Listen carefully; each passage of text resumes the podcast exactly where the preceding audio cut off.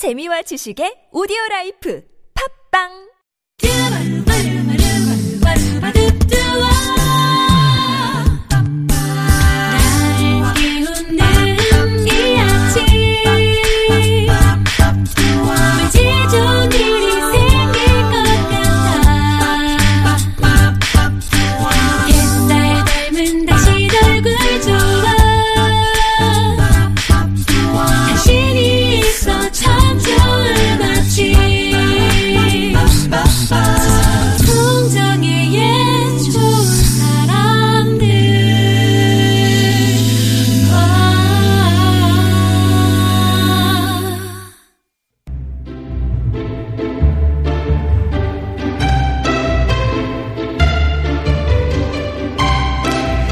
미국의 기업인 스티븐 코비는 이런 말을 했습니다. 중요한 것보다 소중한 것을 먼저 하라고요. 어쩌면 우리 앞에 크고 작은 고민과 염려 역시 이 공식을 대입해보면 희망이 보일지도 모르겠습니다. 걱정을 짊어진 여러분에게 무엇보다 소중한 시간 이호선에 통하는 아침 송실사이버대학교 기독교 상담복지학과 이호선 교수님 오셨습니다. 안녕하세요. 안녕하세요. 반갑습니다. 봉주르 교사입니다. 봉주르. 왠지 그 인사에 막의 소중함과 희망이 보이는 것 같습니다. 예, 오늘도 여러분이 보내주신 고민 사연으로 함께 할 텐데요. 첫 번째 사연 바로 들어갈게요. 익명을 원하셔서 저희가 사연을 쭉 보니까 이 별명이 어울릴 것 같아서요. 앵그리 맘님이라고 불러드리겠습니다. 사연은요.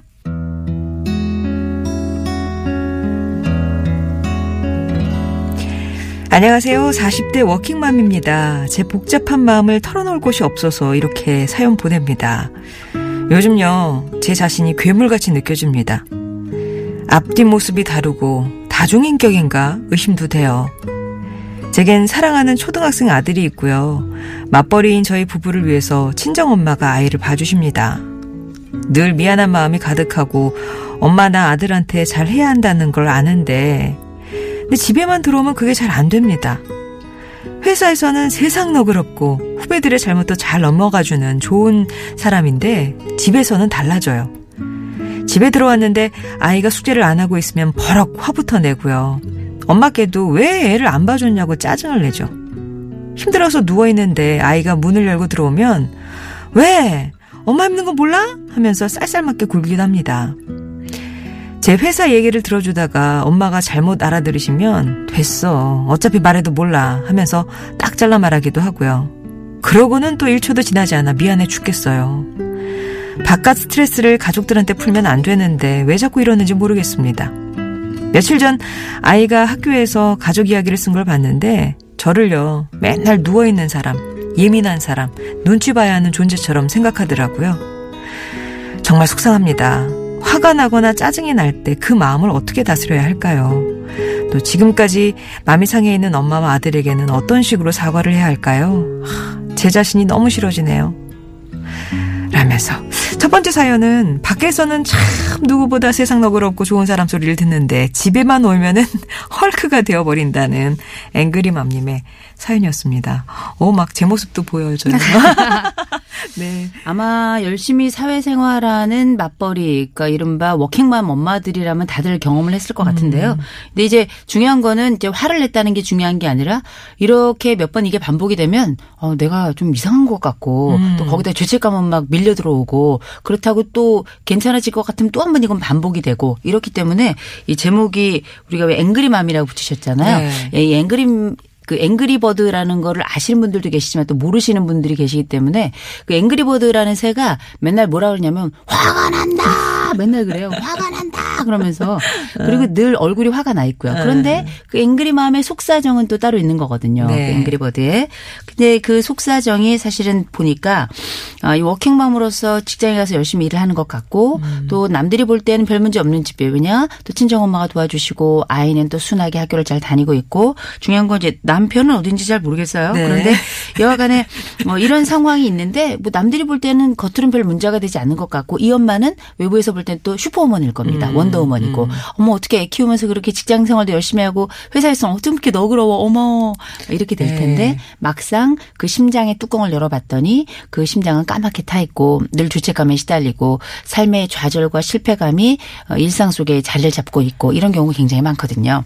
근데 이제 일단 먼저 말씀드리고 싶은 건 뭐냐면 이게 워킹맘의 애환이기도 하지만 한 가지 이제 먼저 머릿속에 기억해야 될 건 사람은 에너지 총량의 법칙이 있어요. 결국은 사람이 쓸 수 있는 안팎을 통틀어서 외부 플러스 내부 통에 쓸 수 있는 총량은 정해져 있기 때문에 내가 외부에 이렇게 너그럽고 좋은 사람이라는 얘기는 그만큼 에너지 소모가 외부에서 많다는 뜻이에요.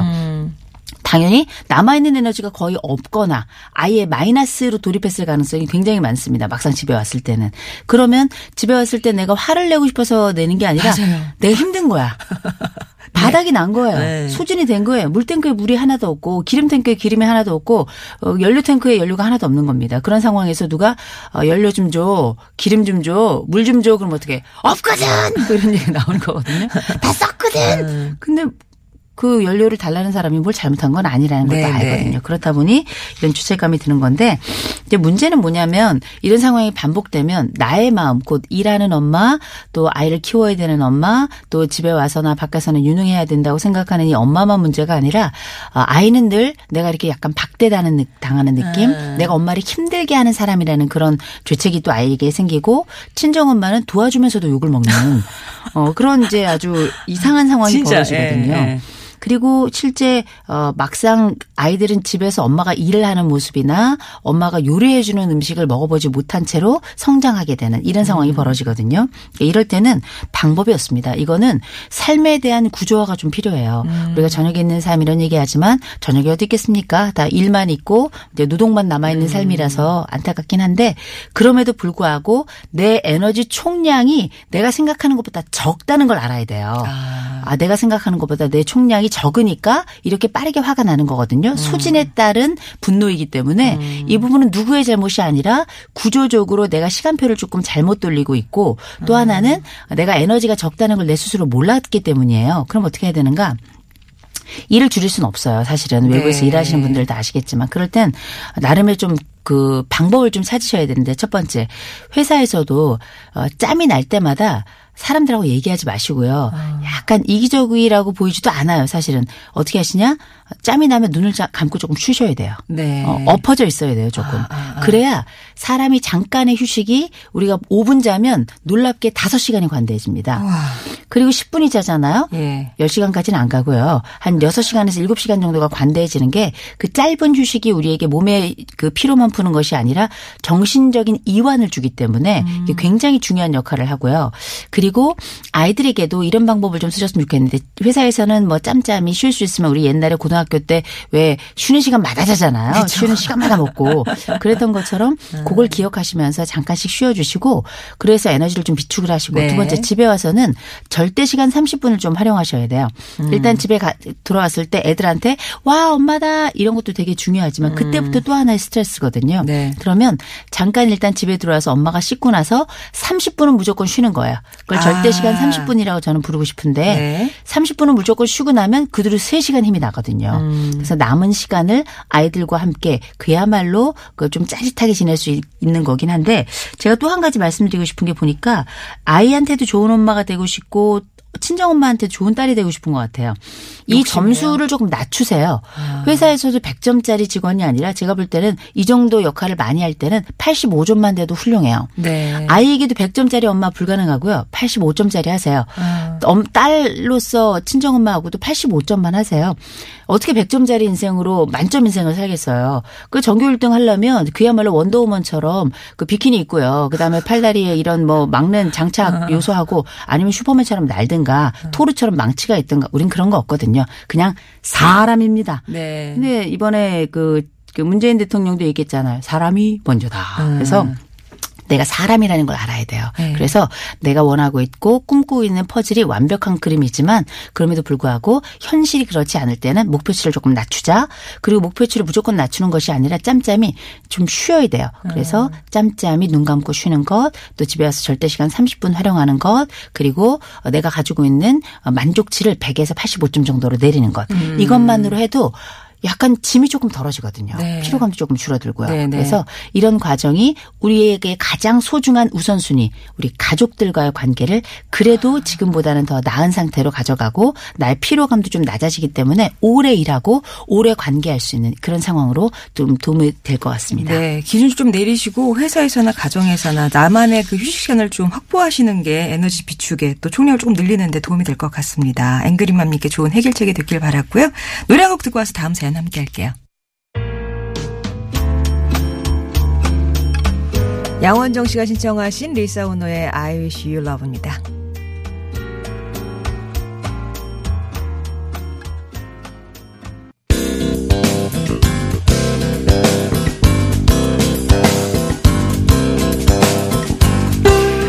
화요일에는 혼자 해결하지 못하는 크고 작은 고민들 머리 맞대고 함께 고민해 보고 있습니다. 2호선의 통하는 아침.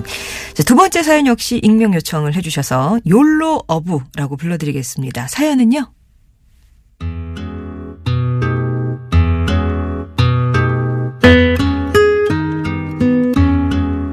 안녕하세요. 28살 아들을 둔 엄마입니다. 28. 어리다면 어릴 수 있지만 적지 않은 나이잖아요. 이제는 지 앞가림 해야 할 텐데 철없는 아들 때문에 고민이 됩니다. 요즘 욜로라고 하죠. 한 번 사는 인생 멋있게 즐기면서 살자는 건데요. 제 아들이 그놈의 욜로에 빠져 있습니다. 취업이 어렵다는 이유로 대학 나와서 그냥 아르바이트를 하고 있는데 뭐 영화관에서 일하고 가끔 주말에 친구들이랑 택배 수험을 정리하면서 스스로 용돈벌이는 하고 있습니다. 한 달에 한 100만 원 정도 버니까 저희한테 손을 벌리지는 않아요. 근데 그걸 무기로 삼고 있습니다. 제가 잔소리해도 알아서 잘 사는데 왜 그러냐고 하고요. 더 심해지면 독립하겠다고 합니다. 자기는 결혼도 안 할 거고 그냥 여행 다니면서 살 거랍니다. 지가 번 돈 모아서 명품도 사고 적금 들어서 유럽 여행도 가는데 옆에서 보는 저와 제 남편 속은 터집니다. 미래보다 현재에 충실해서 만족해하며 사는 이 아이, 이 정상인가요? 욜로족 아들 보다가 제가 골로 가겠습니다. 제가 꽉 막힌 건지 이 아이 어떻게 해야 될까요? 그러면서 두 번째 사연 욜로족에 빠져있는 아들을 좀 건지고 싶다. 그런 마음이 간절한 아 그래서 욜로 어부님인 사연이었습니다.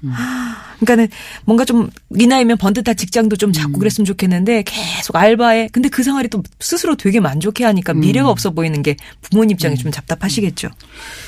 이제 한 가지 좀 위로를 드리자면 계속 아르바이트 하면서 계속 괴로워하는 아들보단 나아요. 그렇죠. 본인은 어, 그거보단 나아요. 네. 어. 그런데 이제 이제 부모님들이 걱정하는 건 그 일본에서 유행한다는 프리터족처럼 살까봐 아. 평생 아르바이트만 하면서 자유롭게 사는 건 좋은데 이것들이 가져다 주는 어 이제 잠시 잠깐은 괜찮지만 미래를 만들어 가기에는 턱없이 부족한 그 음. 월급이라서 이런 부분들이 걱정이 되시는 건데요. 일단 굳이 말씀을 드리자면 어이 아들은 적어도 이 부모 에게 걱정은 안 끼치는 아들인 것 같아요. 네. 이점 기특하고요. 또 아르바이트를 한다고 하지만 그걸 통해 가지고 엄마 아버지가 볼 때는 욜로인데 그러다 골로 가는 게 아닌가 걱정이지만 실제 어쨌든 제 앞가림은 하는 아들이에요. 음, 요새는 어, 이렇게 앞가림 하기도 어려운 경우도 굉장히 많기 때문에 제 앞가림을 한다는 거는 나름의 부모에게 말하지 않는 미래의 계획이 있을 가능성이 굉장히 높다는 거고요. 아. 그다음에 또 이 아들이 진짜 고마운 게 잔소리 계속하면 독립을 하겠대요. 고마워라. 절을 세 번 하셔야 돼요. 절을, 절을. 음? 그런데 이제 절이 문제가 아니라 부모로서는 걱정이 될 수밖에 없잖아요. 근데 제가 볼 때는 일단 28이란 나이가 옛날 어른들이 볼 땐 굉장히 많은 나이지만 요새 청년들에게는 28이 굉장히 어린 나이처럼 심리적인 자리를 맺고 있어요. 음. 그래서 이런 자기 자리매김이 문화적으로 그 연령에 따라 조금 다를 수 있다는 거, 그거 일단 말씀을 드리고 불안의 당사자가 사실은 아들이거든요. 네. 부모가 볼 때는 너무 아들이 태평하니까 그 불안을 부모가 다 끌어 안고 있는 것 같은데 걱정하지 마실 게 일단 이렇게 자기 앞가림을 하는 친구들은 적어도 내 나이가 아직은 조금 더 인생을 즐길 수 있는 나이라고 판단을 하는 것 같고요. 그리고 그 와중에 아무것도 아닌 것 같지만 계속 준비를 하는 뭔가가 있을 겁니다. 부모가 자식을 다 안다고 생각하지만 실제 그 부모가 알지 못하는 자녀의 영역이 훨씬 더 많아요.